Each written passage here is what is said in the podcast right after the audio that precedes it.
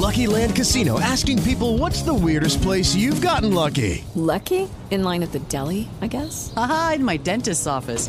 More than once, actually. Do I have to say? Yes, you do. In the car before my kids' PTA meeting. Really? Yes. Excuse me, what's the weirdest place you've gotten lucky? I never win and tell. Well, there you have it. You can get lucky anywhere playing at LuckyLandSlots.com. Play for free right now. Are you feeling lucky? No purchase necessary. Void where prohibited by law. 18 plus. Terms and conditions apply. See website for details. Shopping for humans is hard. Shopping for your dog is easy thanks to Bark. Every month, we deliver toys and treats just for your dog. Whether it's fun plush or tough toys for heavy chewers, we spoil all the dogs. Subscribe now and get a free upgrade at barkbox.com slash iHeart. Had enough of those supplements that leave you feeling nothing? Cymbiotika is your solution to great tasting, all natural supplements that actually work. Crafted with premium plant based ingredients, their products have no seed oils, fillers, or toxins. Try them out and actually feel the difference today. Visit Cymbiotika.com and use code IHEART for 15% off plus free shipping on your subscription order. Again, that's 15% off plus free shipping on your subscription order. Go to Cymbiotika.com. C Y M B I O. T-I-K-A.com. Get in zone, AutoZone. Welcome to AutoZone. What are you working on today? Ah, thinking about gas mileage. You know, changing your oil with a full synthetic oil like Castrol Edge can help your engine get more miles. Right now, you can get 5 quarts with an STP extended life oil filter for only $36.99. Get started on your next job today with the parts you need when you need them at AutoZone or AutoZone.com. Get in the zone, AutoZone. Restrictions apply. Hey everyone, it's Johnny from the Johnny Drinks Podcast. If you like what you hear, please feel free to share with a friend, leave a review. A little goes a long way. But for now, sit back, relax, and enjoy this week's episode. Welcome everybody to the Johnny Drinks Podcast. I'm your co-host Johnny. I'm not here with my dad today, so I'll, I'll, I'll bring this up so nobody else asks the question. He's actually in France right now, living his best life. So I had to take over and say the grind does not stop and continue the podcast series. We are here with the co-founder of Soso Sake, Mike Brown. How are we doing today? I'm great. Thank you uh, very much for having me. It's Yeah. a pleasure. It's always a pleasure to be around you, and uh, I'm honored to be a guest. So thank you very much. That was, Appreciate it. That was awesome, man. Yeah. you know it's so funny. We met probably what two years ago. Yeah, I think it almost exactly two years ago. It was a little bit after we launched, and we launched in July of 2021. I think we got connected somehow. I don't. I can't remember if, if one of us reached out to the other, if someone connected us, but Did we? T- oh, did we? Were we talking about Soso? yeah, when we, for when sure. we connected. We did. yeah, we were, we were talking about Soso, and I think that that you had known that I went to Penn State and had mutual friends with you, so it was like a super easy conversation. And then we just got into how you were doing the Johnny drinks, and it was like perfect for us to do something together. Okay, yeah. So I, it wasn't before because I know you've done. You've had startups before this. Correct. And this, so I thought maybe I reached out prior because I had a startup. No, I think it was. I think it was because maybe you had seen what I was doing with Zebra or something. I don't know. And then when you saw that I was getting involved in the beverage space, Yeah, that was it. been, Okay. like made sense to talk or something. So explain. So Zebra. Explain what Yeah. Zebra was. Yeah. So Zebra was an electric moped subscription, um, which sounds a little bit crazy, but if you've seen like Revel in New York City, Yeah. um, like the sit down mopeds, uh, similar form factor to that, but the idea was a monthly subscription where it was actually delivered to your house and it was yours for the month. You could use it for as long as you wanted, and when you were done, you would cancel and we'd come pick it back up for you. So it was like a base. It was a we viewed it as a real car replacement. We were trying to solve the short-term commuting problem that people have, where if they don't have a car and they work three miles away, um, you know, to drive a car three miles every day is very expensive in terms of just, um, you know, the the lease or the payment Yeah, for yeah. the car, gas, insurance, whatever it is. So if you can just give someone something that they can take to work that's there, they don't have to find it on the sidewalk like a bird scooter. They can put groceries in the trunk of the, the moped, whatever. You are fixing a big problem. So that was the idea, and it was uh, it was helping a lot of people, but it was just a very complicated business model. What I was going to ask you, what was the pricing structure? Like, was it based on per mile? No, it was so that I mean, it was probably too good to be true. Looking back, it was ninety nine dollars per month flat to start. Doesn't and matter then- how far. And then we would charge for um, different types of like uh, insurance packages and maintenance packages as well. Switch hands. Oh, okay. Um, maintenance packages as well. So it was, you know, it, the pricing was was really solid. We ended up having to raise prices and offer different tiers for different lengths of time renting, but So how far did you take this this idea? so we took it. So so I so I actually joined two guys that I went to Penn State with. I was working in New York at the time, trying to get involved in a startup somehow, trying to start my own things, like doing all these crazy things on the side. Had heard that they moved to LA, um, quit their jobs in banking to start a car sharing company called Transfer at the time. So that was similar to like a Turo or Getaround, if you're familiar with those, where mm-hmm. you're basically renting other people's cars, yeah. like Airbnb for cars, but it was airport focused. So we were matching inbound and outbound travelers. So if you were an outbound traveler that had a car and you were going away for two weeks, instead of you know, paying to park at the airport, you would leave your car with us, and then someone would come in and rent your car, and then you would get paid while you're on vacation. That's sick. Yeah. So, in theory, a good idea. It's just also something very complicated, and we ended up getting backed pretty early on by a VC fund in San Francisco. We moved up there. And, you know, I had zero experience doing anything startup related. Like I was working in finance prior, tried to start things growing up, but no real marketing or startup experience. And I took over as chief revenue officer so started running our facebook and google ads and starting the instagram page and getting content made and all that stuff and the car sharing thing was just not really moving as quickly as we would have hoped and our investor was bored by it and he basically gave us the ultimatum like he, he put in a seed round. It wasn't like a huge check to start. So he was like, all right, if, if this doesn't get more interesting or I don't see more growth soon, you don't think of something to make this better, like I'm done meeting with you. Right. And we were like backs against the wall. What do we do? And that's when I saw at that point Bird was going crazy. This was 2019. Bird was I think the quickest company to a billion at that point. Mm-hmm. Lime was growing like crazy. You had all these scooters and mobility companies um, showing up on the scene, and we were like, how could we iterate and make a better form of transportation or fix the problem that they're not solving and that's when we came up with like the commuter thing like have a moped that's actually yours for the month whatever so we launched that early summer of 2019 like ran some test things, had like a hundred did like a pilot in san diego and then delivered them to people and people loved it. And on that traction and that proven success of people like using them and us being able to deliver them and get mopeds, our investor gave us like two or three million more dollars, I believe, off the back of that. And then we went to China and we bought like a thousand custom zebras wrapped in zebra stripes and we started delivering them all over San Diego, expand to Sacramento and then Phoenix. And before you know it, we had like thousands of these things out on the road. Wow. We were approaching like a million, like over a million in revenue in like eight months. It was just like an exponential like Holy curve. Shit. Yeah. Then we that was you know so we launched in the early summer of 2019. By December 2019, we were gearing up to raise like a twelve and a half million dollar Series A, which we did raise. Yeah.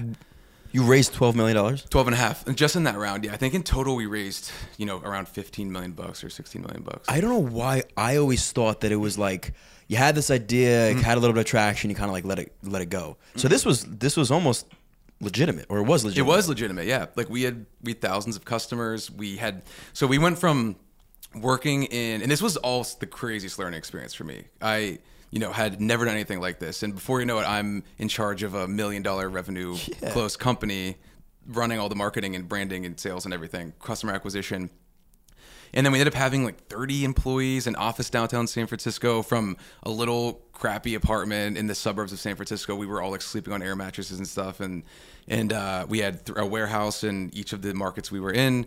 And it felt like we were on top of the world. And uh, it's, you know, around February of 2020, things started coming undone a little bit and the operations were really it was a really difficult business to scale because if you think about it you've mm. thousands of vehicles that people are riding around on the street that they're destroying they're stealing they're not paying for they're going delinquent and it's really tough to make that business model work for the price point we were offering and uh, and then on top of that regulation right we were we were definitely operating in a gray area for the most part, just because right. th- with a lot of these scooters and mopeds, there's the the laws for these were written before they existed. It was made only when like motor vehicles, like cars, were on the roads and trucks, and these little electric vehicles aren't really incorporated into those existing laws. So there's a lot of gray area and like work that needs to be done to make sure that that's. It's almost like the, why the Segway never worked out.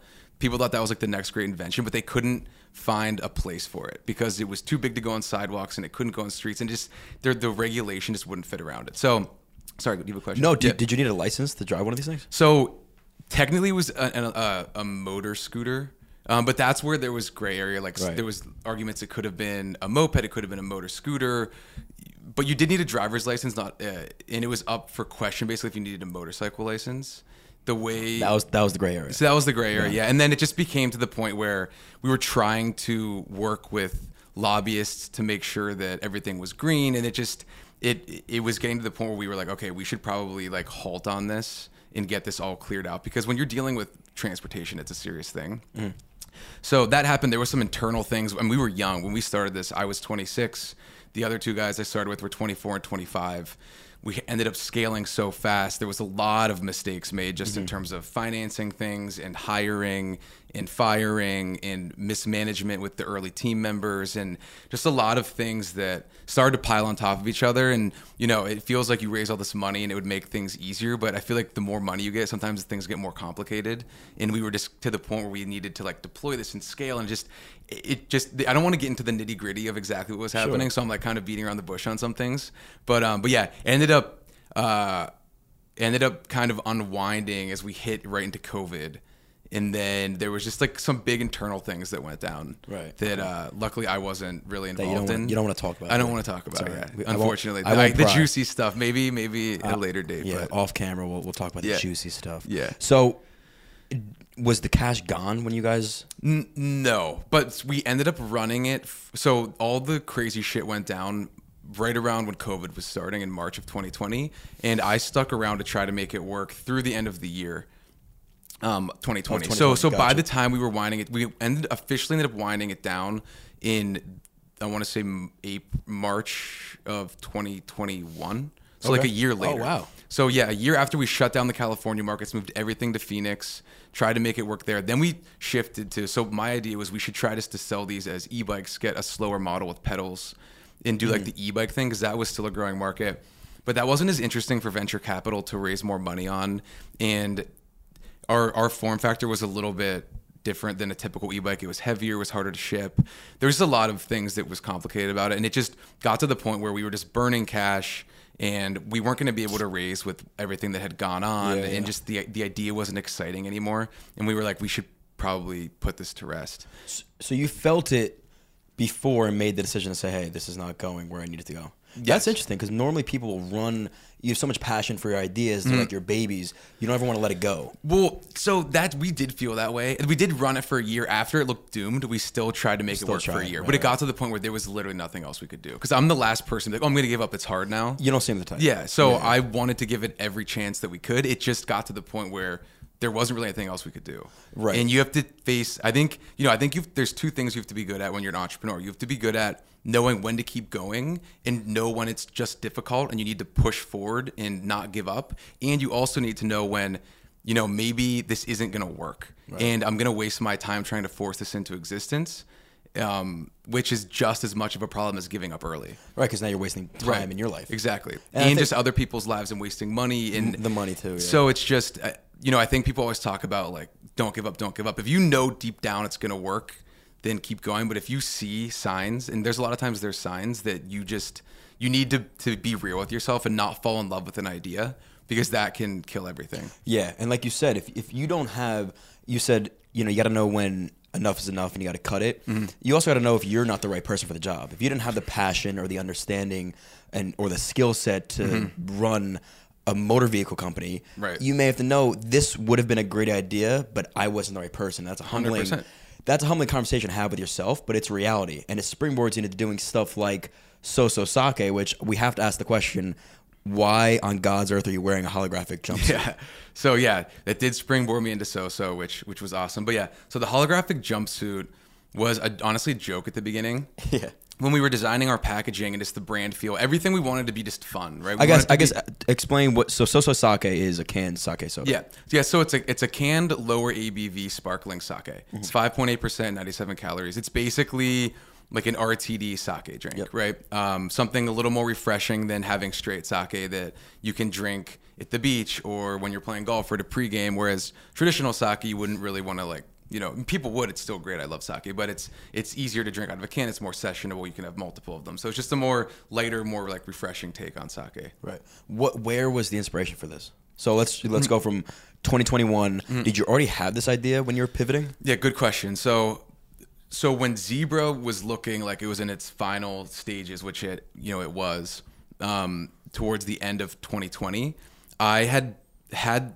so my business partners and I now had been drinking a lot of sake pre-pandemic, and we always felt like our best nights were those like sushi dinners where you're drinking sake and there was like something special about those nights compared to other types of alcohol. I don't know if it's the i think partly the drunk sake gives you partly just it's like always in a collaborative experience when you're you're pouring each other's sake and you're sharing sushi and Yeah. it was always just really good nights. And um, we would always struggle to order sake at the restaurant because we could never remember which one to order so i remember i actually have the picture on my phone still of the bottle of sake that i would go back to and show the waiter or waitress to order. And it always struck me as strange why that's the only alcohol I have to do that for. It, uh, every other alcohol I could name a brand, like vodka, tequila, wine, beer. Well, I, I hate to say the reason why, but we're white. Well, no, so I mean, but even a lot of like Asian people that I know, honestly. Really? Yeah, yeah. It's just it's definitely true. And in um I, I just think that because there's not a ton of marketing within sake. That's- to- so that's a really good point, too. Yeah, I and that's say, a lot of what especially it is. in our culture. And it doesn't mean that I mean, there's a ton of great sake brands out there that have Huh. existed. I'm not saying that at all, but it just in terms of if you look at like social media presence right. and everything like that, they're just now there is actually in the last like couple years there's some other brands that are doing more marketing, but at this point there wasn't really much in terms of like a, a sake brand doing a ton of marketing and being in places where it was really trying to get people to like know and like love the brand like other alcohol brands were doing. That's and I wonder why. Like I mm. wonder if Japan. It's a Japanese. It's yeah, Japanese. Yeah, I wonder if in Japan they do hardcore marketing for these. I'm sure they brands. do in Japan. Yeah, I'm sure they do. Just not in the states as you can see. Yeah, and, and I think it likens to you know probably how tequila was maybe 15 years ago, where people knew what tequila was, but there wasn't. Maybe there was like Jose Cuervo, but then you saw this explosion of brands and marketing in the last like five to seven years or whatever. Well, it's interesting too because it is a rice wine, and Mhm. wines don't do any marketing. Like I wouldn't be able to tell you. Five, I'm not a big wine Yeah. drinker, so I can't tell you five names of wine brands. Yeah, that's true. I, I would say there's not a ton in terms of social media marketing and stuff for wine, but I think there is marketing in other ways when you just look at um, vineyards and stuff in Good point, yeah. in uh, in California, and they have people going there Mhm. and testing their wine and tasting it, and then I think there's a lot of just marketing through restaurants where they work with the waiters and waitresses and sommeliers and they're recommending certain wines and there's you know a lot of point of sale stuff for wine that you'll see Yeah. in stores and they'll have displays and good placement where sake is typically um, kind of by itself in its own section and isn't as like at the forefront in a lot of like alcohol stores or whatever it is. That's a great And point, yeah. In some sushi restaurants, you'll obviously have people recommending sakes and there'll be sake placed out, but um, yeah, I just think that there hasn't there wasn't as much effort and money put into marketing. So you noticed that almost like hole in the market and said, "I want to go this route" versus the saturated seltzer route or liquor and Exactly, yeah, and and it was um, so it was a combination of just really loving sake, and also it's one of the cleanest alcohols. Hmm. So it's it's yeah, it's rice water, koji, and yeast, and it's super clean. There's no flavor stabilizers added to it, like preservatives. There's it's sulfite free. Like it's very clean compared to a lot of other alcohols. It's honestly like might be the cleanest, one of like the cleanest. Um, so that was another thought in our mind as well, and it blends well. And we saw we started to see a lot of sake cocktails popping up at restaurants that didn't have liquor licenses, and it just seemed like an interesting space. And there was, um, you know, some new craft sake places popping up here and there, and it felt like there was just, uh, you know, like a wave of sake coming, and we were like, this would be cool to be a part of. So when did you launch? 2021, you said, right? Yeah, mid 2021. So so yeah, so at the end of 2020, um, I basically went back to them and said, "Hey, I think that zebra's pretty much dead in the water, and you know, should we go back to the sake idea and start messing around?" And at first, it was just let's create you know a cool brand within sake that's known and do like different types of marketing for it. But then there was this explosion in the RTDs and high noons and um, even seltzers and, and like the canned kind of like canned drink phase, uh, frenzy Mm. per se. And we were like, what if we did this with sake? Let's mess around with some recipes. And Scott, who is um, one of my co-founders as well, who you haven't met, No, I met uh, the other one, Andrew. Andrew, yeah, yeah. Scott had a background in beverage and taste testing. Actually, he's done taste testing for um, like corporations in coffee for them to pick like their bulk coffee or whatever. So he is like a refined palate, and we started mixing recipes with him. He would taste them, write the feedback down. He could basically translate what we were thinking into words about the recipe. That's and so then sick. started working on that towards the end of 2020. So I had told my co-founders at Zebra that I was working on this on the side, saying like this is either going to be alive in six months or dead in six months. If it's alive, that means that we raised money and more money and like things are on the upward trajectory and you won't need me around. And if it's dead, then it's dead, which I knew. I pretty much knew it'd be dead at that point. So Zebra, you're saying? yeah, zebra. okay. So that's why I was like, you know, kind of working on that on the side. And at the at those early stages, like, there's not much you can do when you're getting incorporated and you're like getting your trademarking and working on the recipe before you're launched. Like, there's not a whole ton you can do. So I was able to like work on zebra and kind of do that on the side, and then uh, yeah, we got the final recipe and came up with the branding and. And you know that all went down from like the fall of 2020 to the summer of 2021 is when we launched. Who who did the branding internally, or you hired somebody? Um, so actually, it's funny. One of the guys that I met through Zebra, he was like the head of creative design at Tesla. I was gonna say because your design is so sick. Yeah, and we, uh, we actually our intern at Zebra, we were like, find someone cool to do design for us. Just go on LinkedIn and and look up uh, designers. And I remember he leaned over and he he told us, I found this this guy at Tesla. Do you think it's worth reaching out to him? Like he's the head of creative design. We were like. Do it, like screw it, shoot your shot. Yeah, yeah, yeah. Ended up the guy ended up hitting us back up. Loved the zebra idea.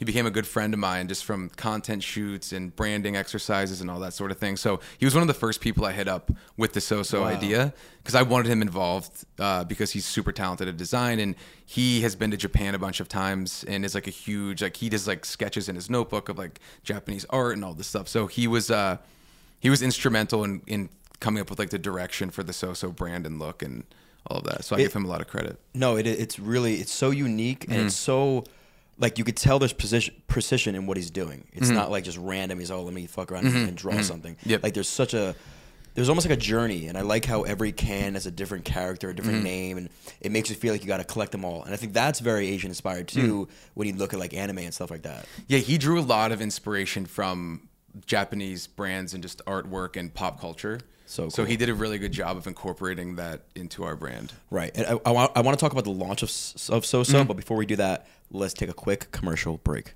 Hello, it is Ryan, and I was on a flight the other day playing one of my favorite social spin slot games on chumbacasino.com. I looked over the person sitting next to me, and you know what they were doing? They were also playing Chumba Casino. Coincidence? I think not. Everybody's loving having fun with it. Chumba Casino is home to hundreds of casino style games that you can play for free anytime, anywhere, even at 30,000 feet. So sign up now at chumbacasino.com to claim your free welcome bonus. That's chumbacasino.com and live the Chumba life. No purchase necessary. Group. Void prohibited by law. See terms and conditions. 18 plus. Shopping for humans is hard. Shopping for your dog is easy thanks to Bark. Every month, we deliver toys and treats just for your dog. They deserve to be spoiled anyway. At Bark, we send your dog a whole new collection of toys and treats made just for them every single month. Whether it's our fun plush toys from BarkBox or our ultra tough toys from Super Chewer, we give your dog exactly what they want. For a limited time, we'll double your first box for free. To get your free upgrade, go to barkbox.com slash iHeart.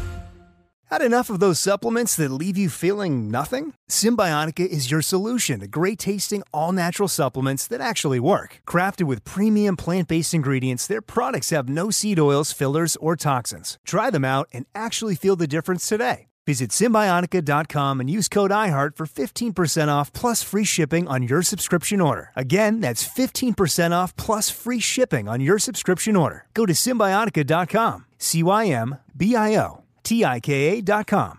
With every CBD product claiming to do something different, it's nearly impossible to decide what's best for you. Lazarus Naturals pioneered the farm to front door model of transparency where they handle each step of the production process to ensure quality, potency, and consistency. Scannable labels allow you to see the test results of your hemp batch so you can be confident in the safety and quality. Visit LazarusNaturals.com today. Lazarus Naturals. It's not about being the best in the world, it's about doing what's best for the world. Not available in Idaho, Iowa, or South Dakota.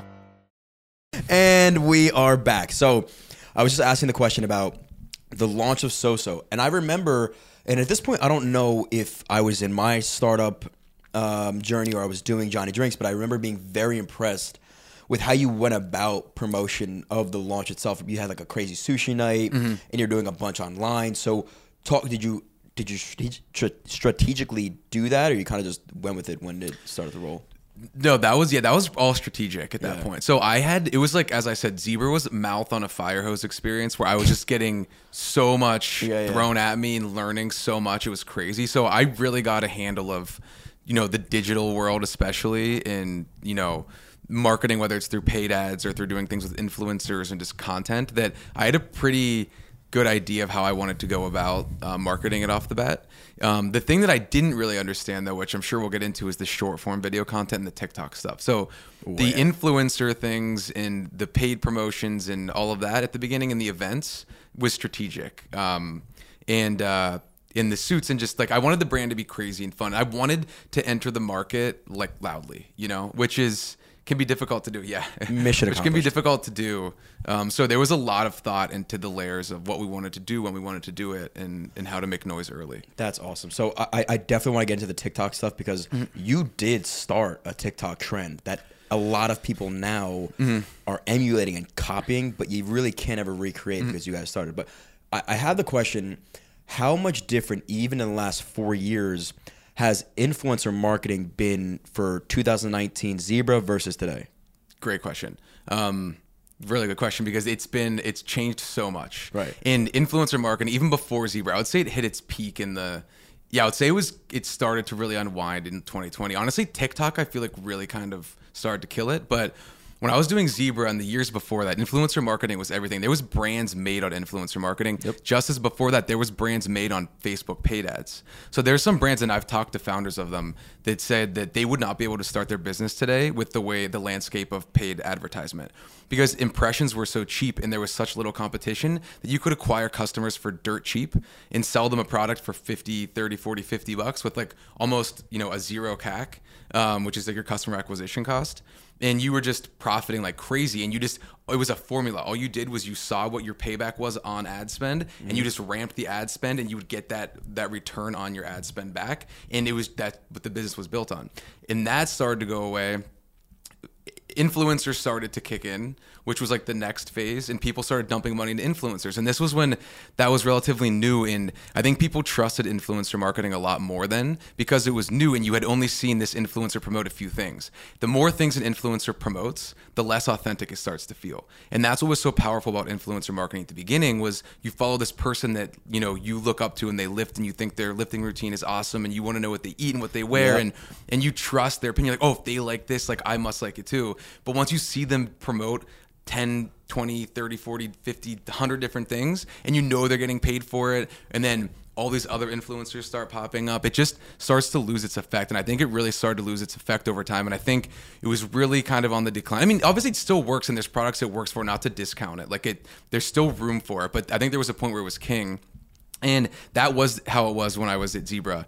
And, you know, I was, when we were doing so, so we did some influencer stuff at the beginning and it just did not feel worth it. It felt like we were wasting money. Um, and, you know, I saw the the power in the TikTok stuff, and I was like, "Wow, this is where things are headed." And there's always going to be, um, you know, changes in the marketing landscape, right? There's always going to be new ways to market and the best way to market for the specific time, and the cheap way to do things, and the most efficient way to do things. And you have to, as a marketer, I think that's super important to be privy to that and pay attention to that, and and lean into what's working at that point in time. Not to say be a follower and not put your own unique spin on it, but you do need to like realize where the opportunity lies. Well, no, we and you we literally just talked about it because that's exactly what you did. And it's Mm. funny because when I was when I had my startup, I remember maybe 2019, 2020, I had a friend that had like 60,000 followers on Instagram, so pretty big at the time, and she posted for me just a picture. And overnight, the downloads I had in that one day for the app was better than it's ever been ever. No if way. I paid somebody right now to run like a basic ad for an app, you're not getting anything, right? You might not- you might not get a download. It- it- you may not get one Mhm. download, and that's the the difference in the landscape. As a content creator, Mhm. we have this balance of yeah, we want to make money. It's a business, but we have to be very selective with the brands we work with for a couple reasons. Number one, it has to align with us because if it doesn't, it comes across very inorganic and faulty. But number two, I have to understand that you understand this landscape. That yeah, you may pay us whatever the dollar amount is, but you may not see that direct ROI Mhm. overnight. And if you think that's the case, go put that money in Google Ads, right? Mhm. Because I I don't want you now to blame us for your return, right? It's just not how it works. Right. The analogy I like to always give is that we're giving you the alley oop, but it is the brand's job to slam dunk the ball. Mhm. If your website sucks or you have no platform or you have no social platform, right? You have no TikTok, and I've had this happen many times. So the only other option for a brand is number one, start it with an influencer. Like again, I think that's like the common trend now is name a brand that's starting up that really doesn't have like a main core influencer Mhm. that's starting it. Or number two, start a trend like you guys did. And so Mhm. talk us through that process, right? Mhm. Where in the beginning you were on TikTok, you didn't really know how to run and, and, and work short form videos, and then you had this one idea that blew up and you ran with it. Yeah, so I'll give a lot of credit to my buddy JT, who was early to the TikTok thing just in general, and he like lives in the influencer world and is an influencer himself and has a lot of influencer friends, and he he started leaning hard into TikTok during 2020 and had some success creating basically like an influencer house for he called it an adult influencer house because it was people in their late 20s as opposed to like the 18 17 year old TikTok houses. JT Barrett, you said? Yeah, J- JT Barnett. Yeah, yeah, Barnett? Barnett. Yeah. So him, yeah, he's great, and he um and he kept pressing me to to lean into TikTok and tell the founder story and tell stories about starting the business. And I honestly did not want to at the beginning. I was against it. I was more um, in line with just wanting to create the brand that is the brand and not have me attached to it at all. I didn't want to be in any of the content, which is funny now. Really? I'm in so much of it. Oh yeah, like I was against it. He did, he was like, you got to do this. You got to do this. This is the way it's working. It's working really well for um, you know some other companies. Who was it? Try, do, you, do you remember his examples? uh, like midday squares. I remember he would talk about a lot. Mhm. Yeah. Anybody else? Just curious. Um, that was the one that he would constantly show me. Was midday squares. He was like he's like there like they showcase their team a ton and it's like all this behind the scenes stuff and Yeah. so um, I checked them out and I was like okay that's cool. Let me let me see what we can do here and he kind of gave me the initial idea for the first video to this is how we started the first ever sake soda and we got the clips together and i remember he helped me write a voiceover for it then i actually did the voiceover and he edited the first video We did? oh yeah so he was like very involved in pointing me in the direction of just doing tiktok in general and that i think that video got 350000 views in like the first day I remember that was your first video. Our first posted, video right? I yeah. remember that. and i was like oh i was blown away i could not believe it Well, here's the thing too that I've identified as again, I don't. You can always try to guess the algorithm, but I'm never going to be like this is exact.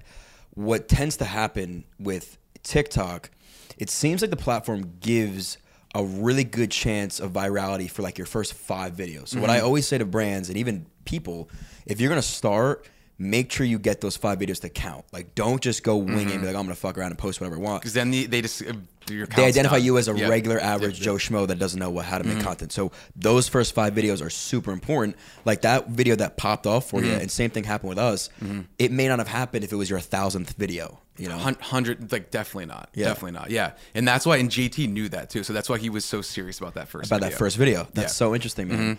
so I, yeah I give him a, I give him a lot of uh, a lot of credit for that and so that started working. I still at that point was not sold on me being in a lot of the content. And I actually like contracted um, two younger people to to make content for us that wasn't me on our TikTok and just it was more product focused stuff and trends.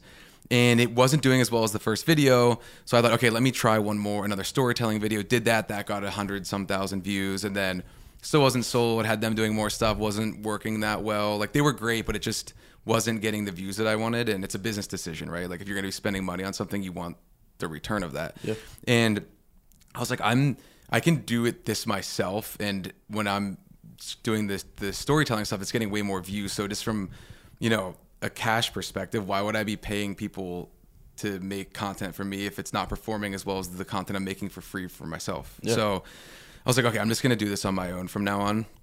Did more of the storytelling stuff, and we had some success with that. And then you know I think we got to around thirty thousand followers in the first year and it started to die down a little bit because there's only so many stories at that stage you can tell and it just felt like i was pulling from the dumbest things to be like this is how we did this. This is a typical day. Just and it just started getting stale. So i was constantly thinking what could we post next? What could we do next? And i was scrolling through my camera feed one night for like an hour trying to find just old videos that I could turn into something. And I came across this one uh, clip where Scott, Andrew, and I were at a small grocery store in San Francisco with the cooler, and I was just trying to get B-roll for another video. Um, of us in front of the cooler, putting up our thumbs, just to put in a clip of like, this is how we do a tasting a store. And as we were doing that, I had on like a barrel across from us, and some guy walked up to me and said, "Oh, what is is this alcohol?"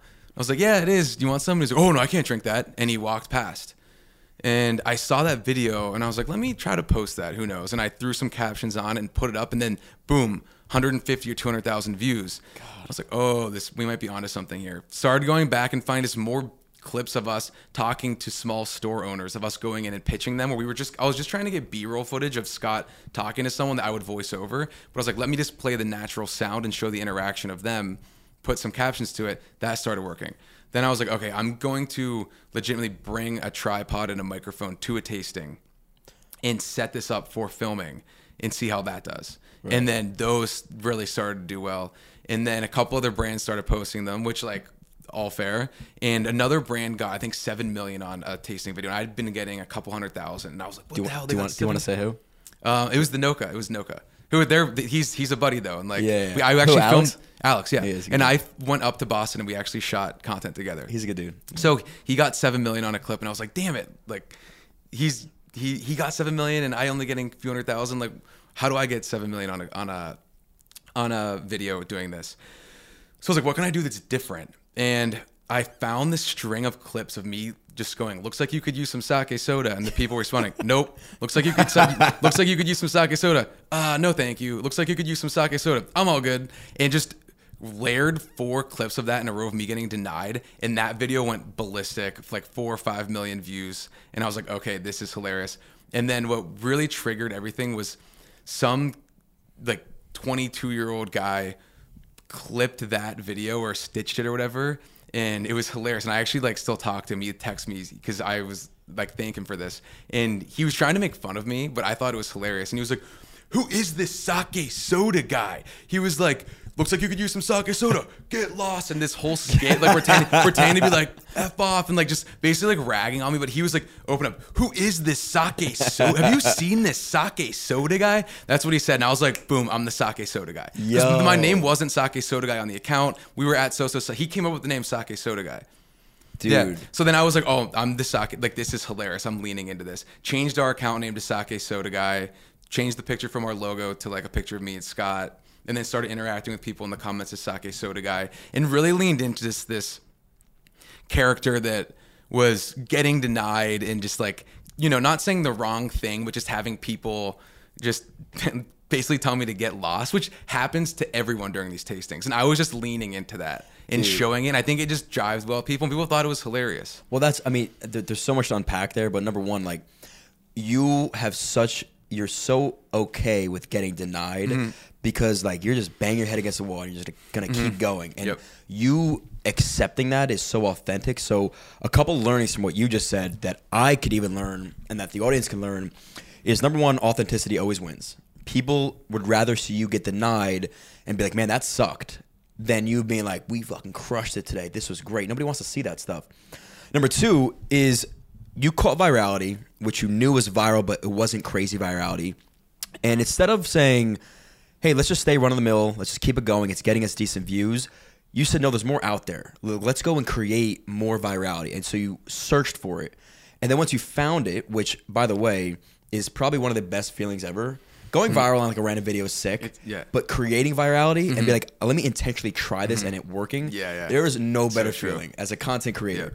So you found this virality, but instead of saying, "Oh, let me try something new," now you double down. So as a content creator, there is a journey and there's like a science to this stuff.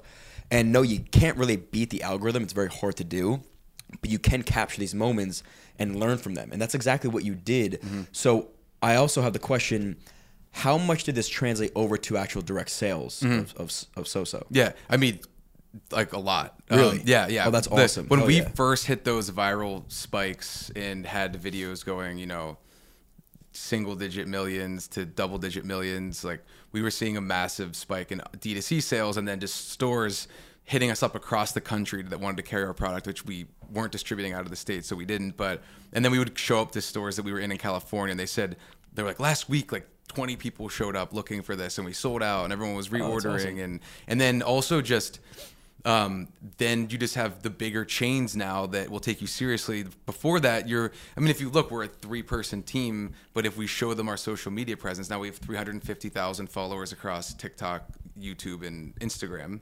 Damn. You seem, you know, way, way bigger. Um, and then you have like, a Walmart will take you seriously then, right? Because all of a sudden you look like one of the big guys, even though you're the smaller three person company. But your your online presence is bigger than some of the big guys. Oh yeah, yeah. Right, and I think we're the sixth, like between Instagram and TikTok, just company accounts. I think Really? we're like the sixth most followed in alcohol or something. Yeah. Who's won? Um, I want to say Guinness or Oh, really? Corona. It's one of the international Corona. oh no, no, oh no, no. It's uh, Happy Dad. Okay, Happy Dad's obviously, number one. Yeah. Happy We look- Dad's number anybody look that up? Can we look it up? Anna? Yeah. I mean, Nectar's got to be up there. Yeah, so I get. I'm saying company accounts because they have the podcast account. They do, yeah, which is yeah. separate. Oh, and they have which I, they have I the- consider separate. If you if you consider all in followers, they would have more with their podcast. Well, that's why again, and I and I know both, which is a strategy in of itself. I'm just That's- I'm that's I'm talking just like company accounts. But it's so interesting again because now I obviously know you really well. I know the Nectar guys really well. Th- You guys both have had to deal with a lot of nonsense that other accounts don't have to, right? Mhm. You guys both got banned. Yep. Didn't know what to do. Had to find strategic ways. Their way was a podcast. Your way was going as just Mike, the so-so guy. Mhm.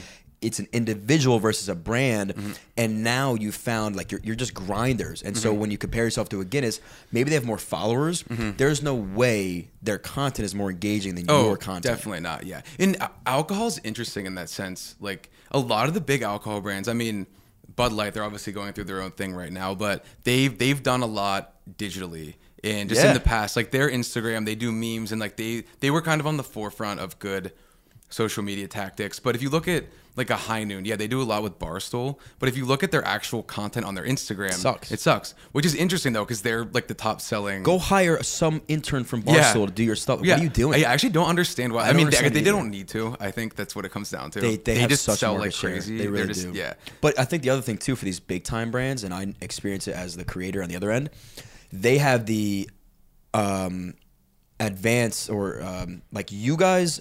If you were to send a care package to somebody, the odds of the creator then like posting something about it is a little bit lower Mm-hmm. than if High Noon or Guinness sends me a package. They're expecting they don't have to pay me, and then I'm going to post about it. Mm-hmm. Whereas it's probably that's probably the case for a, a lot of creators. Like, oh my god, Bud Light sent me a package. You feel special I, am hyped up now. I got I got to now, and that's the goal is becoming a brand that you're actually cool if you post about it. I think there's some examples that I could give like Olipop and Truff Sauce. Like those are brands now they don't pay or they pay very little for Mhm. promotion. Mhm. They don't need to. They Yeah, have millions people of people just brand. grabbing cans and be like, I'm part of the Olipop gang now. So true. And You yeah, know? I mean that's so and that so that's the thing with with consumer branding, consumer brands and, and consumer products specifically is the only way to truly win. You could have the best marketing in the world. You could have the most viral tactics on earth, but until you get to the point where people love your product and you have those repeat buyers that are so loyal and you've tens of thousands or hundreds of thousands of those people that are so diehard to your brand and they're telling everyone about your brand. And then the people they're telling are trying it and loving it and falling in love with it and doing the same thing like you're not going to win unless that's happening. Right. and that's what we're all striving to get to.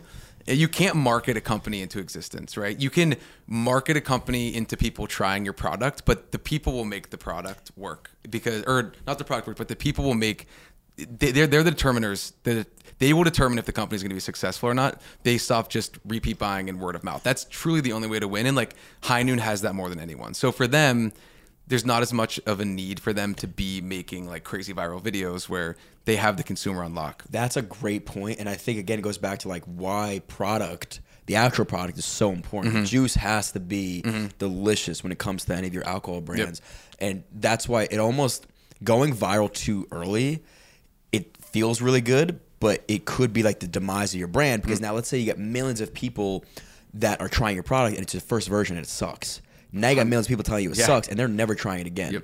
So you almost have to pace that to be careful. out. Yeah. You got to be careful. Yeah, and, it, and it takes a lot of time. Yeah, and it's as a small brand, you know, if you say you raise capital and you're not sure if you'll be able to raise more without showing some sort of growth, like do you hold back on going viral in the in the chance that they might not like your product or do you or do you just go for it and go viral so that you can hopefully, you know, if you believe in your product, you should want to go viral. Yeah, it, it's it's. I mean, that's the that's the early stages of of a company, right? There's a lot of big decisions that can be the determining factor of your success or not, and you just don't know. So you have to go with your best gut instinct on that, right? Right. Because hindsight's 2020 and in the moment you really just you know a lot of times there's one you know there's this fork in the road and you got to go with one or the other and it could be totally different pathways and one could be you becoming a hundred million dollar business and one could be you going out of business That's and that's what you have to be comfortable with as an entrepreneur Right. And there's so much I want to ask you about where you guys are at right Mhm. now.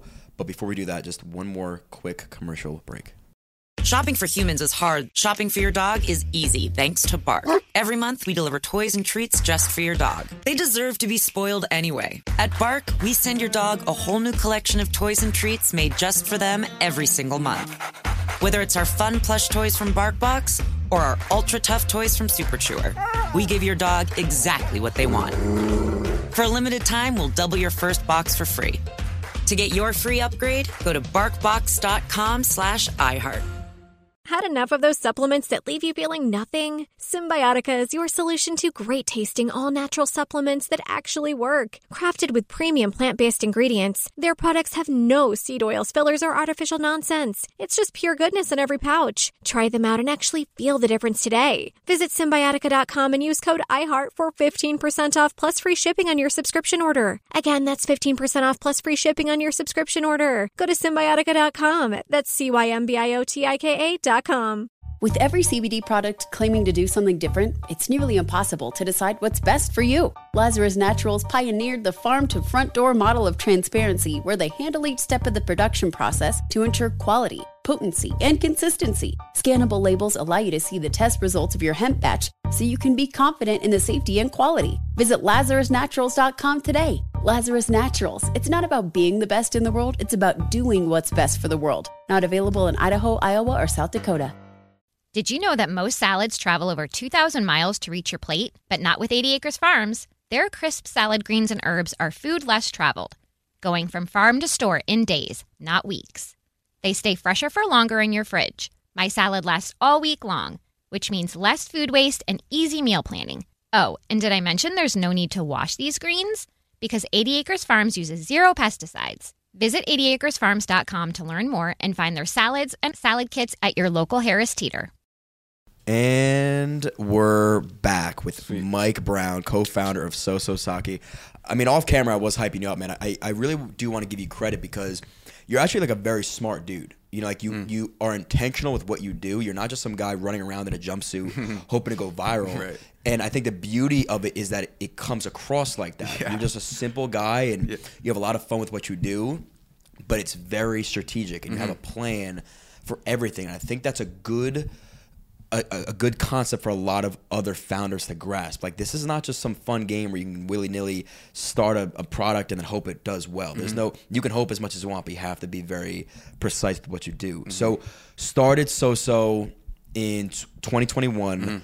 Went viral, sold a ton of cans. Where where are you at now? Yeah. as far as like sales. So I, I guess the progression. So we're like talking to investors and stuff right now. So I don't want to get too into sales. You- yeah, you- you share with whatever- whatever you Um, but I would say from last year we're expecting to like you know, I would say four or five x what we did last year, which is solid. in 2023.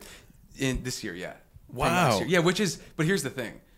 Our trajectory has been odd. So this is this is why our our growth timelines is a little Oh, this is why our growth timelines a little bit weird, I would say, is when we launched in 2021, we were so because I had the experience in direct to consumer from zero. Like I was Mm-hmm. selling electric mopeds online and electric moped subscriptions, and I had our CAC down to like nothing for what our payback was, like like LTV and, and customer acquisition costs and all that stuff. So I was super confident in my ability to be able to sell a canned product online. And I heard the success that Bev was having and that JuneShine was having during the pandemic a lot of these companies had explosions in sales because they were able to swing to the direct to consumer direction Mhm. and we're just pumping out product that way Right. and ripping sales so when I, we were starting this the pandemic you know it was a year we weren't really out of it in 2021 middle 2021 right and i was hearing all of this and i was like oh we could probably get away with and i didn't know like none of us had any beverage ex- scott had beverage experience in different route but not alcohol which is so different. So I'm thinking to myself, we can game this where we can just go direct to consumer, bypass a distributor to start, and just start selling product online and keeping all the profit margin ourselves, not taking the distributor fee, not taking the store fee, and you know just m- go off of what like Bev and like JuneShine are doing direct to consumer. Why were you able to do that without a distributor? Because if you're going direct to consumer, there's no distributor. You don't have to have one for No. liquor sales. No, like you, you, you, we have like a shipping partner that handles our shipping for us. Got it, okay. But when you're going to a store, sorry, when you're when you're going to a store, selling to stores or restaurants, that's when you need a distributor. but Oh, our distributor okay. isn't involved in our online stuff. Got it. So I'm thinking, okay, we can just get this going without needing a distributor and just rip this online. And you know we'll be a viral sensation online and we'll just have you know I, I i'm so confident in my ability. I can run all the paid ads myself. We don't have to pay some agency. I can get the content made. So like for for us like people pay advertising agencies like 25 grand a month whatever. Like, i can do that all myself. You still run the ads? yeah. I really? still run all of yeah. Like you run your Facebook ads. Oh yeah, I run our Facebook ads, Google ads. I run I the whole Instagram I manage. I post every post on Instagram. Really? Yeah. Answer all the DMs, man, all the crazy. comments. Yeah. Every TikTok video I edit. Good for I you, edit our. YouTube videos. I make our YouTube thumbnails, like everything. Wow. Yeah.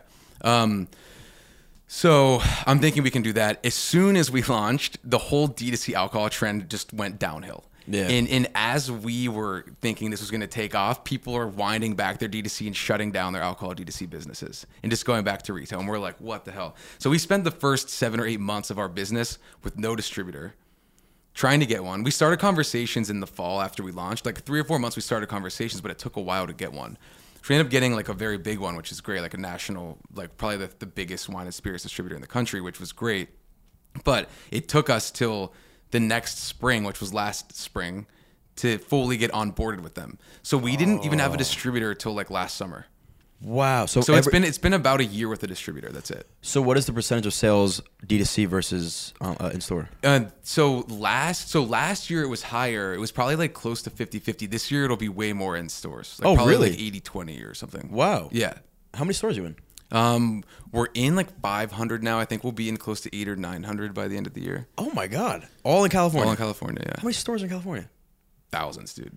Thousands. But what's your market like? How do you have a percentage of how many stores there are versus how many you're in? I actually don't. That's a good question. I don't know. I don't. Yeah, good question. Lots of good questions from this guy. Yeah, um, yeah. I'd have to check. I'm not. I'm not sure, but you know, there's a couple more chains that we're talking to that are big. That once we get those, we pretty much saturated the big chains in California. Okay, Aside from a few, so then we would look to expand outside of the state. Where where do you want to expand outside of California? So we want to stay West Coast in Hawaii is where we're thinking. Really? Why Hawaii? Culture. Hawaii has a big Asian population and it's smaller, so it's a smaller footprint. And there's a couple big chains there that basically, you know, um, encompass like all of the islands. So if you get those two chains, you've distribution like throughout the entire state for the most part. Okay. Um, so and we also just have some, you know, people that that have, you know, have ins there, whatever it is, and it would make sense. So that's a market, and then just like Washington, Oregon, Arizona, Nevada, just like things that are like on the West Coast and close is like what we're thinking. I think it makes so much sense for you guys and anybody to stay local and conquer the local market, right? Mm. Because everybody's so quick to be like, all right, I'm in this area, but I want to be nationwide. Mm-hmm. Now you're spread so thin, you can't go into these stores every day because you're not there. Right. And there's probably so much money to be made. Let- Let's say hypothetically you're in every store in California. I would. I I don't even know what your revenue numbers would be, but it would probably be tens of millions. Yeah, like already. crazy. Yeah, so that's the thing, and and if you're if you're building a business, whether like most of the time you're building these businesses to get bought, right? And if you look Correct, at yeah. Ranch Rider, so they started just in Texas, Yeah. and they got bought in like a year, just based off their success in Texas. So a lot of these strategics will look and say, okay, if their if their velocity in this one state is you know X Y Z, and their sales are X Y Z in this one state, that's enough proof for us that this works all they need now is just distribution out of their state and more people to help get the product on shelves and make sure it's good. It's just a copy paste formula at that It's a point. rinse so, repeat, So you just yeah, you just literally just prove it in one state and you can get bought that way. Like not, not saying it happens all the time, but it's it's possible. That's the way to think about it. So in a lot of times your your sales data and velocity could look better if you're just in one state because as you said you can focus all of your attention there whereas say you're in 100 stores in california 100 in texas 50 in Nevada, 80 in Washington, or whatever it is. And then all of a sudden, now you have to have strategies for all those states. I was gonna say you have to have yeah. people hired for all those states. Now you're putting a lot more money into a bunch of different spread out markets, logistics, traveling to those states. It's just they're all they all act differently. So like how you're approaching them is different. Versus if you're in one state, you're like, okay, we have like the Bay Area, we have LA, and we have or we have like Bay Area and SoCal really. That's right? it. Which is like well, there's like Bay Area, then LA, and then SoCal, like San Diego, Orange County. Those are the main markets in California. Well, it's funny because like you, you mentioned like the rinse and repeat. Once you conquer one area, you can then go on to another area Mm. and do the same thing. But ranch water, ranch rider, you said, yeah, we worked with them. Um, it's a good example, but hypothetically, nobody drinks more ranch water than people in Texas. Oh, for sure. Let's say people in Jersey hated it. No, that's true. Yeah, You know, like, and that's the risk. Yo, and that sorry, that's a that's a good point. You're right because okay, maybe they just have a ton of success in Texas, but other states it wouldn't work. So can you make that bet? I don't know. That's for the person who bought them. It's a culture thing out. too. Yeah, like Taylor and cheeses do really well over here. Yep. Would they do well anywhere else? I don't know, but it's Right. like a New Jersey strong thing Mhm. Because you got to like Taylor ham. And we're Mhm. saying Taylor ham and not pork roll because we're in North Jersey and we're Yep. right. But it's same thing with you guys. If you want to really and not hack growth, but show a really great velocity number, you're way better off. Lo, you know, localizing, say, hey, people here love this stuff. Mm-hmm. I don't know if they love it there yet, but like, let's make sure everybody here loves it first, so we can Mhm. show these big numbers, and then go to places Mhm. like New Jersey, because or, or Midwest. You know, Mhm. how many people in Midwest like sake? How many people Right. know in Oregon what sake is? Mhm. It could be a Right. completely different market. Exactly. Which So- is this is all things you need to think about, right? And, Yeah. And this is all things that investors think about and, and potential buyers think about. And uh, no, you're totally right. And yeah, the success in one state doesn't always mirror success in another state, but I do think that there's power in having success in one state. Because at the end of the day, if it's flying in there and you are crushing it in one Sure. state, the odds are that it would do well in a lot of other states. And in most alcohol, a lot of alcohol is regional, like High Noon's national. But if you look, a lot of times you go to East Coast and West Coast, and you'll see different stuff in the fridges. And owning a region is is pretty powerful too. And uh, you know, a lot of strategics they might not have as much of a presence on the West Coast as they do the East Coast, and they're like, oh, this is a great plug for us to like get up our presence on the West Coast or whatever it is. There's Right. Like this area would be great for Soso, but you Mhm. don't have people here. Right. You'd have to move here.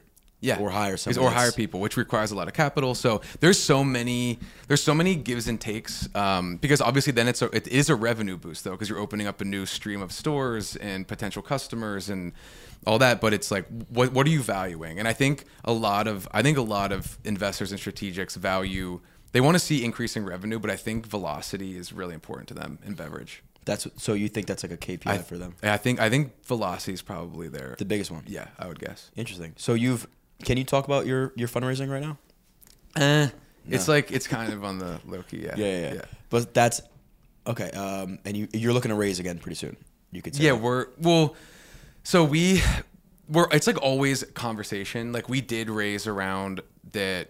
Uh, you know, I'll say like the end of last year into the beginning of this year, but we're just it's like conversations for you know a little bit into the future, like probably end of end of this year, early next year. It's got to be hard to not take money if somebody's like, "Hey, I, I'm really interested. Right. I know you're not raising, but yeah, yeah, yeah. It's it's true. I mean, I think that's something as founders you always have to be conscious of too. Is when to take money and when not to. And I think in this type of environment, it's hard not to, as you said. Yeah. Because money's not easy right now. Three years ago, money was pretty easy for a lot of people. So if you if you do have the opportunity to raise, like you got to be smart about it. But it's not always the smartest to raise money because, as with Zebra, which we needed to raise money, but more money can lead to more problems with in many different aspects of life. Like it's a true thing. And i think if once you once you raise if you raise a substantial amount of money and you raise way more than you need yeah you're comfortable and yeah the chance of you going out of business should be less but are you going to make as wise of decisions as you would when you're strapped for cash? Are you going to focus as much? Are you going to put as much effort and energy into hiring the best people? Are you just going to pay for someone that has a high market value that worked at a big company with a good name because it sounds good and it should work out versus the guy that's hungry and scrappy that you should be hiring? Like, there's so many. Are you going to blow money on an offsite retreat and you know, bring a bunch of people because it sounds fun. And then at the end of the year, you look back and you're like, we got way too lax with spending. A lot of our money did nothing. A lot of what we spent didn't do that much for the business. And that's obviously like a founder dilemma. Um, you would hope that most founders, if they raised money, would be responsible enough and still make the right decisions. But a lot of times, I think that is what happens with founders is they raise a ton of money and it's just not the same mentality or mindset when you feel comfortable especially especially in- when you're young when you're young and in your area, LA area, Yeah. and, and New York area, Mhm. everybody wants to have the crazy big launch parties and the, The on-site pop-ups. Like, what do you want to? Are you are you? Do you want to pretend to be an entrepreneur, or do you want to actually be Which one? there's a lot of that. And I noticed that too. So I went to LA briefly for like a couple days or maybe even like a week, but I noticed so many brands burning through cash with like these crazy parties. And yeah, it's a lot of fun to do and show that you did it.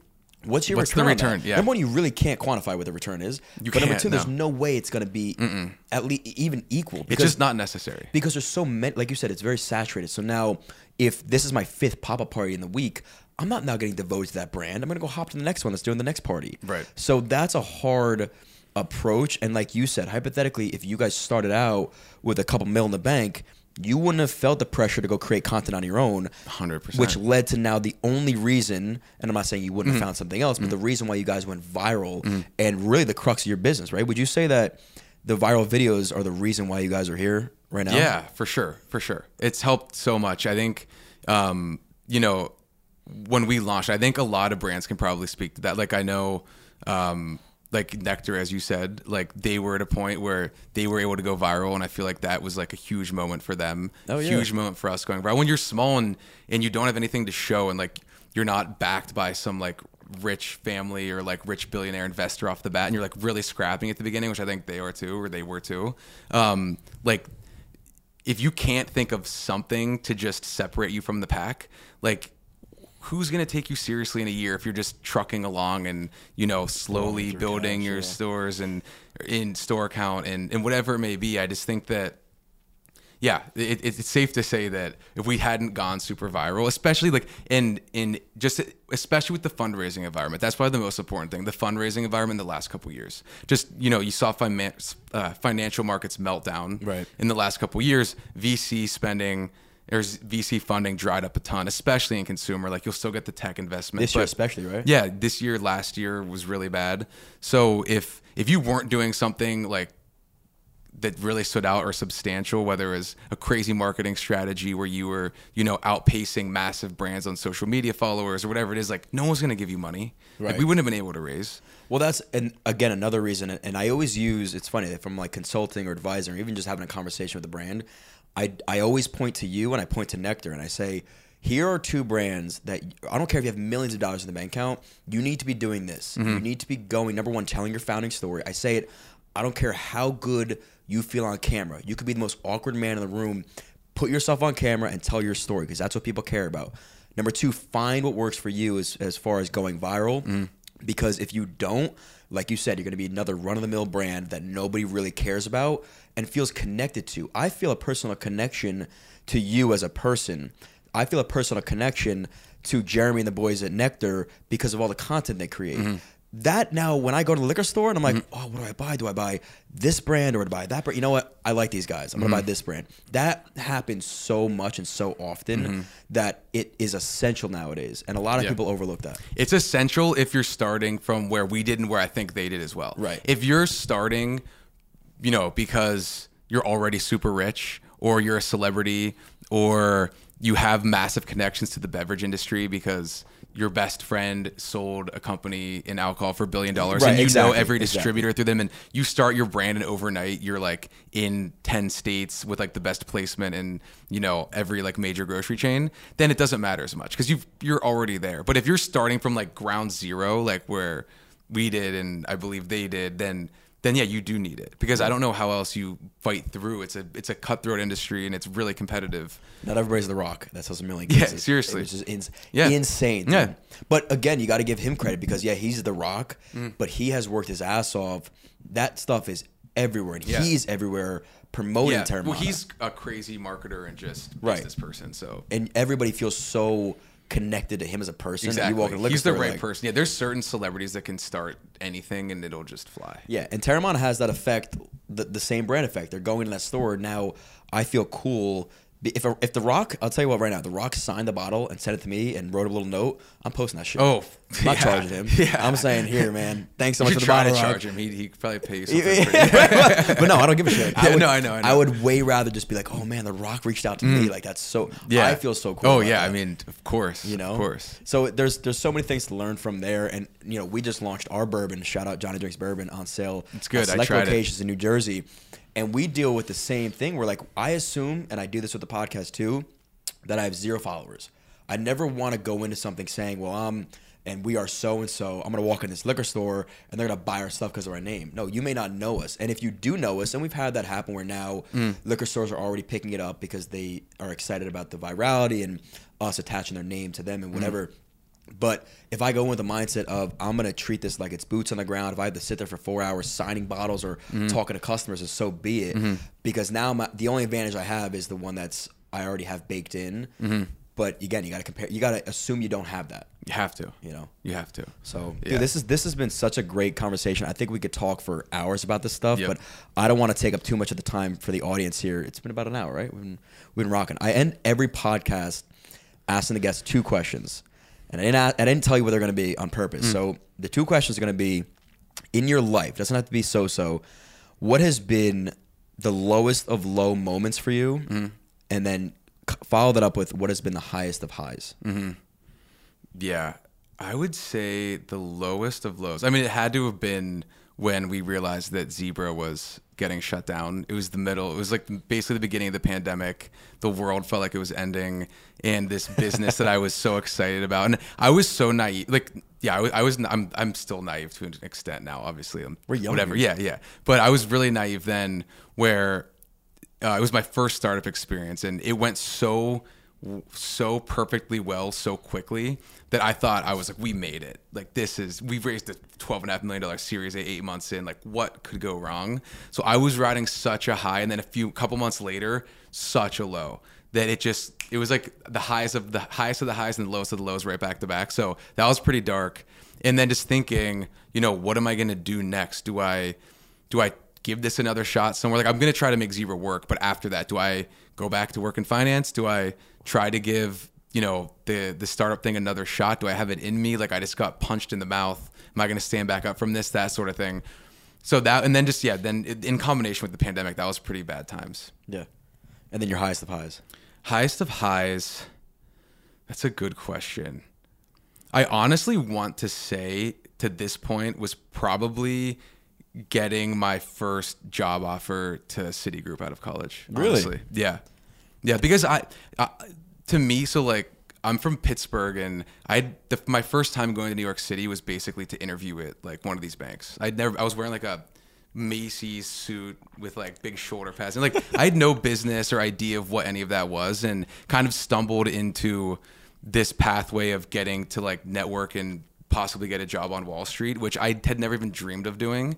So at that moment, it felt like I was putting myself on the. I was I'd like not made it, but in my it, I didn't make it at all. But in my mind, I'd made it. Right, like I graduated college and I got a job on Wall Street, and I could do anything from that point on, which I think was a huge stepping stone for me and just really put me on a different trajectory than anything else would have. Whether it's getting involved with other guys there to do startups with, or having the network to raise money from, like all those things. So I just look back and I think that was like the most like pivotal point in my life. Probably was getting that first job. Interesting. On Wall Street, yeah. Well, I think that's the goal now is to create a new highs of high. Yeah, with if I So-So sell Sa- something, that'll- So-So that'll Sake, easily- man. yeah, yeah. Well, listen, you were super inspiring, guys. If you want to find Soso Sake, it's sososake.com. If you're in the California area, check it out. That's it for today. Like, subscribe, share. Cheers. No one likes to talk about money. Am I saving enough? Can I buy a house? Am I paying too much in taxes? Will I be able to retire?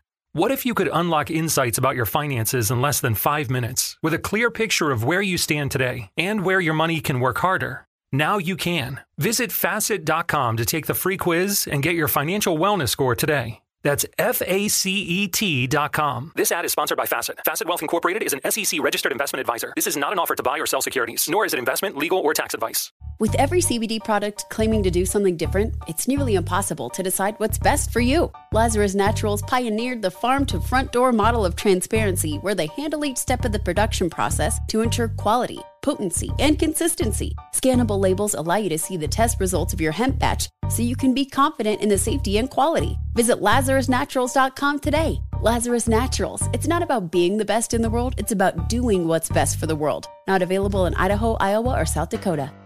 Farm to store in days, not weeks. That's 80 Acres Farms. Did you know most salads travel over 2,000 miles to reach your plate? But not 80 Acres Farms. Their crisp salad greens and herbs are food less traveled. They stay fresher for longer in your fridge. My salad lasts all week long, which means less food waste and easy meal planning. Oh, and did I mention there's zero need to wash these greens? Because 80 Acres Farms uses zero pesticides.